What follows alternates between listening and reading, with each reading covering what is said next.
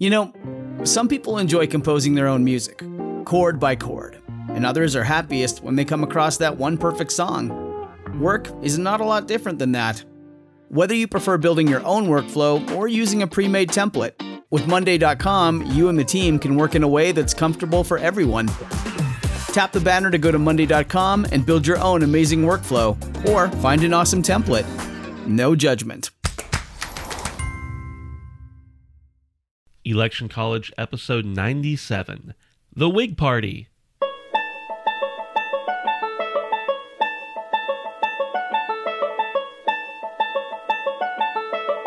Let's throw a political party. Face it, the political scene sucks, but did it always?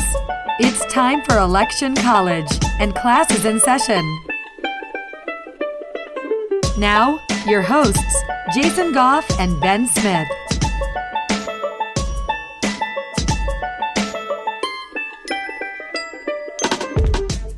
Hey, Jason, we talked a little bit about parties and we mentioned the Whig Party in the past. We figured like everybody knows what the Whig Party is. It's so popular nowadays, but just in case people don't, we'll go ahead and talk about it. Yeah. So get your big powdered wig Mhm. with a bow in the back Yep. and uh, maybe a picture of Washington. It's not necessarily just that, though, buddy. Uh, what? Just it's not just about wigs and stuff. No. Oh, okay. Well, the original Whig Party uh, was around. They actually used this during the American Revolution, and different patriots would brand themselves as not literally brand themselves, at least I hope not, as the Whigs. And there had previously been a British Whig Party, which, you know, you can say what you want, but they claim it didn't come from the British Whig Party. They just came up with it all on their own. Yeah, but really, what a wig would have been in the colonial days, those were the people who were like, we don't like tyranny. Stop it, king. Get out of our hair. But what about the American Whigs a little bit after the revolution? They start whenever they see President Andrew Jackson coming around and they're like, hey, he is a dangerous man on horseback and we don't think he's good for society. Yeah, because if you remember, King Andrew, that's what they labeled Andy Jack, Yep. was the guy who was kicking out Native Americans from their homelands. He was doing all kinds of crazy stuff with the banks. He, we've talked about this many times, but he didn't like the idea of the uh, central bank and uh, really anything having to do with a strong federal government. So the Democratic Republicans, they split off and actually formed the Whig Party. And in the lead is Henry Clay, our buddy who we've talked about oh so many times, and President John Quincy Adams. And they decided that they were going to, well, they were going to form a new political party to get rid of King Andrew. Yeah, so let's back up just a little bit. You remember with TJ being in the house, there was this whole vision of having a really unified government, a unified populace that said, "We love America and we are we are all one." And let's sing kumbaya and maybe smoke a few things. Maybe not. so, uh, but what ends up happening is the people, the American people, us, we're like, we like different political parties. We like having some opposition. We like the whole idea of checks and balances in the federal government. We like the idea of having opposing views. Uh, let's duke it out a little bit, come to good compromises where the people can come to an agreement, come to compromises, and go forward. And Jackson was all about doing away with anybody who opposed to him. Yeah. Yeah, this not only was true in military, but also in uh, just his personal dealings as well. He pretty much gets rid of all the people who are opposed to him. He says any internal improvements that he doesn't approve, nope. The Second Bank of the United States, which is like a big deal, he gets rid of that. And people are ticked. 1831 rolls around. Henry Clay gets into the Senate again. And he's like, okay, um, here I am. I'm in a position to do something. I'm going to create another political party. Yeah. So let's just simplify it just a little bit. You got Jackson. Yep. Very much states' rights, weak federal government. Uh huh. You've got Henry Clay. Let's go for more of a stronger federal government and let's have let's let's have that battle between strong federal and strong states. So you also have the geographic issues going on. You had the Tariff of Abominations in 1828, and that really made Southerners irate. The leaders in the South held that duties on foreign imports gave an advantage to the North, where all the factories were. So by the time 1833 rolls around, the Whigs are a real party. Clay had already run as a national Republican against Jackson in 1832, but didn't have a very good showing. Yeah, so pretty much anybody who supported Clay, who supported Daniel Webster, who we've also talked about, if you were a former anti Mason, which we'll talk about the anti Masonic Party probably someday again in the future, and then anybody who used to be a Jacksonian that pretty much didn't like the way that things were going, they formed this new party. And basically, the name Whig talks about the party's opposition to Jackson and his tyranny because, well, the Whigs were people who stood up to the tyrants of yesteryear. Yeah, so Clay really emerges as the leader of the Whigs, but there was a little bit of an inconsistency because Clay was all about the people, right? And Jackson being horrible when it came to uh, the the general population, because after all, he was King Andrew. But Jackson really brings up the point that Clay associates himself with the upper class and doesn't really have an idea of what the common man really needs. So, what do the Whigs do in 1840? They nominate a war hero. And that war hero is William Henry Harrison, who gave up the high life to live in a log cabin on the frontier. Yeah, that's pretty honorable, Yeah, I suppose. it's, you know what? It would make you give a very long speech. and maybe contract some sort of illness Crap. in doing so. Anyway, that's not what we're talking about right now. Uh, we're talking about the Whig Party. And the Whigs, they sound unified to me, right, Jason? Yeah. Except they weren't. And a lot of people didn't really have a lot of loyalty to the party that was in front of them. And, well, if you're used to the Democratic Party or the Democratic or the Democratic Republican Party, uh, you're used to well, it's a die-hard thing. You're going to live and die by that party. You're going to believe and and and preach everything that party says.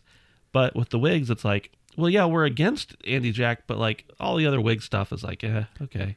Um, so they weren't super super into the Whig Party. However, the Whigs had like this crazy network of newspapers, and Horace Greeley, who we've also talked about many times, who has the New York Tribune, is part of that.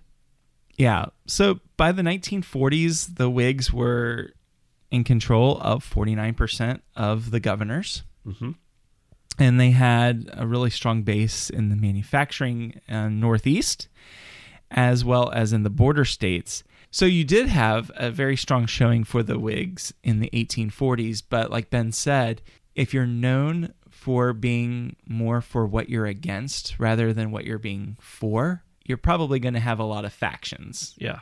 and fractions. and frac- factions and fractions. Why not? so when you're known for what you're against rather than what you're for, like Jason said, it creates a lot of issues. And the Whigs, as soon as they came around, start already declining a little bit. But before they do that, 1844 rolls around, and they're like, Henry Clay, he's our leader.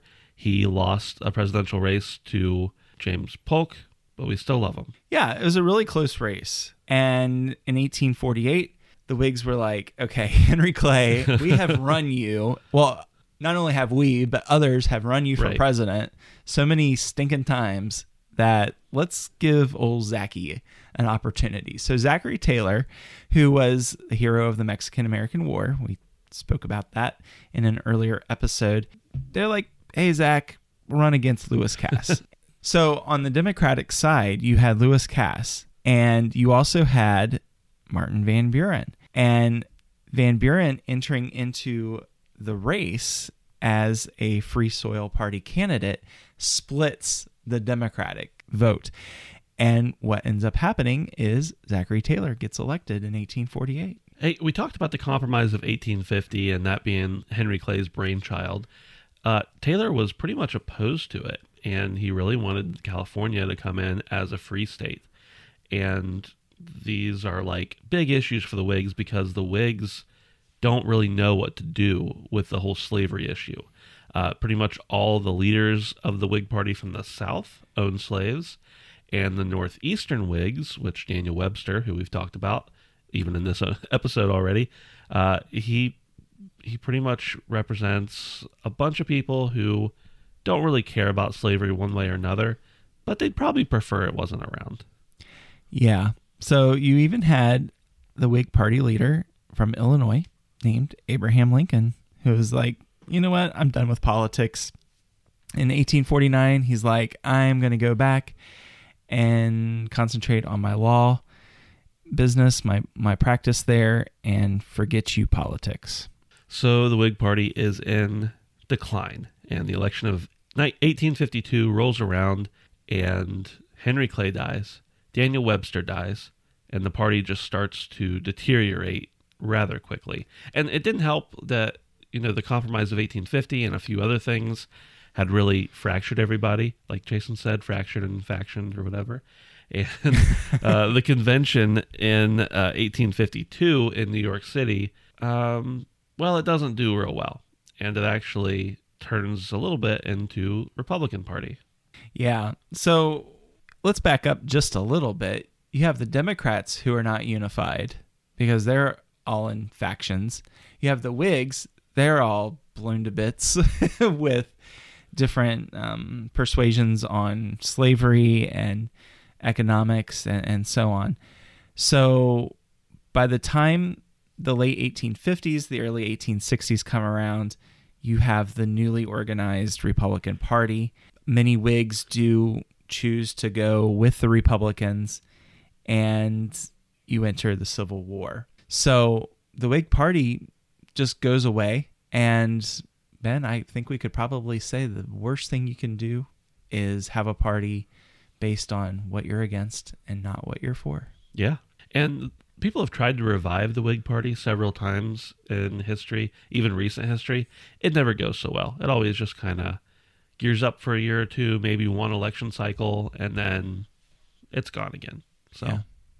sorry, Whigs. I don't think you're making a comeback anytime soon. But hey, crazier things have happened. Yeah. Yeah. Hey, if you've enjoyed hearing about the, we talked about the libertarians last week, we talked about the Whigs this week. Maybe some of these parties that are not Democrats or Republicans, we enjoy researching it because it really helps us with insights for today. Yeah. And it makes us feel smarter, which is always important. Very important. and if you've become smarter as a result of this podcast, we'd love to hear from you. Please head over to iTunes. It'll only take 90 seconds of your time to leave us a rating and a review. Yeah, and we would love to hear from you as well if we've helped make you smarter or you feel like, no, Ben and Jason, you're not actually smarter. We'd love to hear from you either way. If you just wanted to send us a tweet or something on Facebook or something of the like, we really do enjoy uh, engaging with listeners, and it's always a treat when someone shoots us a message. Yeah, don't forget to visit our Amazon affiliate account by visiting electioncollege.com slash Amazon. You'll be taken to their site. Nothing will change except we get a little cut and it helps us offset some of the costs for this podcast. We will see you next time. Thanks for listening.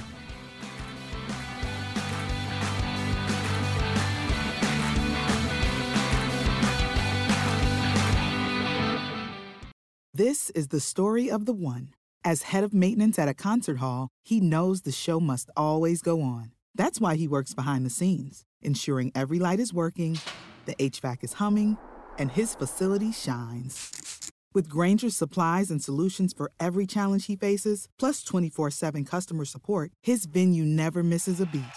Call click grainger.com or just stop by. Grainger, for the ones who get it done.